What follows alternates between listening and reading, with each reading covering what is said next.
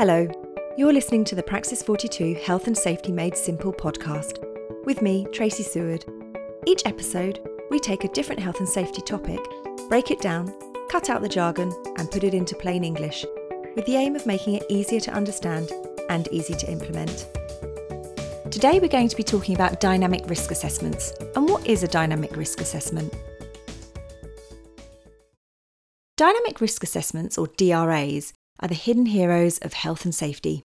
Risk assessments are a legal requirement for every business, but standard risk assessments may not be the most suitable fit depending on the nature of the work being performed. This is when a dynamic risk assessment should be performed. Performing dynamic risk assessments is a core skill that every employee should have. They promote quick thinking, analytical abilities, and self regulation and can be the only thing between your employees and severe harm. So, what is a dynamic risk assessment?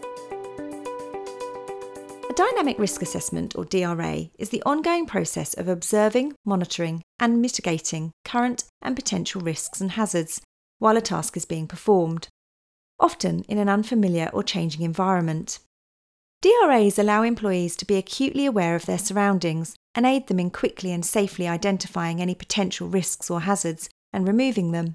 DRAs are not a replacement for a standard risk assessment. They should complement formal risk assessments and be carried out where there could be unpredictable risks and hazards that may require quick assessment and removal. Dynamic risk assessments versus standard risk assessments. The key difference between a dynamic risk assessment and a standard risk assessment is the timing. Standard risk assessments are often planned ahead of time and occur at frequent intervals, for example, quarterly, to monitor and manage risk levels regularly. However, dynamic risk assessments occur in real time because DRAs are used to assess and manage unpredictable risks and hazards in a volatile environment. Any questions and procedures may not have been able to be pre planned. DRAs also have a degree of flexibility compared to standard risk assessments. So, when to use a dynamic risk assessment? DRAs were first introduced to fire services where a high risk situation such as a house fire can change rapidly. However, they can be applied to any situation in any industry that could evolve. Potential risks and hazards that can't be prepared for are everywhere, including in seemingly innocuous locations. A typical example of a dynamic risk assessment is for employees who conduct home visits, such as a tradesperson. Homes have many things in common, making creating a standard risk assessment and identifying and mitigating risks and hazards simpler. But each home is also unique, presenting an employee with many unpredictable risks and hazards. These could include pets, renovations, or clients who are under the influence of drugs or alcohol. A dynamic risk assessment would allow the tradesperson to quickly analyse any present risk or hazard and decide how to proceed.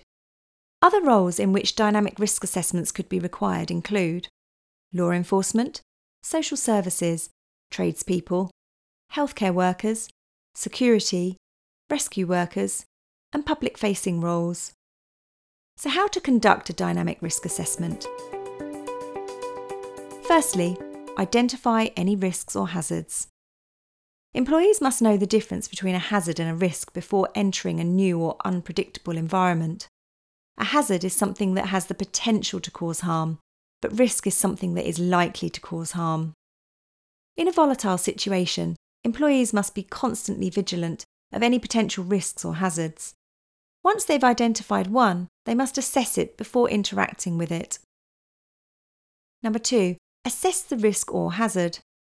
After identifying a risk or hazard, the employee needs to ask themselves and answer a series of questions, including Who would be affected by the risk or hazard, both directly and indirectly?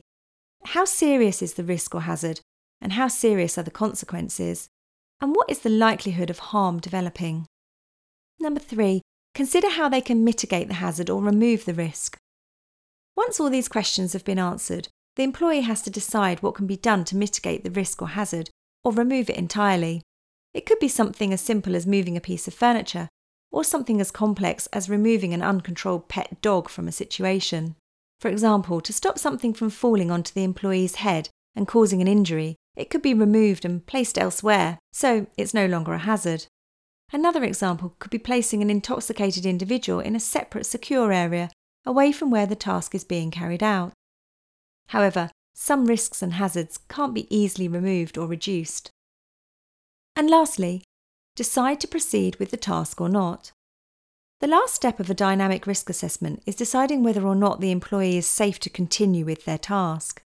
At this point, the employee has to decide whether or not they can safely complete the task to a satisfactory level. If so, the dynamic risk assessment can continue until it is, but if not, the task should be postponed or cancelled. To find out more about conducting a thorough risk assessment that helps you meet health and safety government guidelines, contact us at solutions at praxis42.com. You've been listening to Safety Made Simple, our podcast series helping to make the world of health and safety easier to understand and implement. If there's a topic you'd like us to cover, then please get in touch using the hashtag SafetyMadeSimple or via our website at praxis42.com.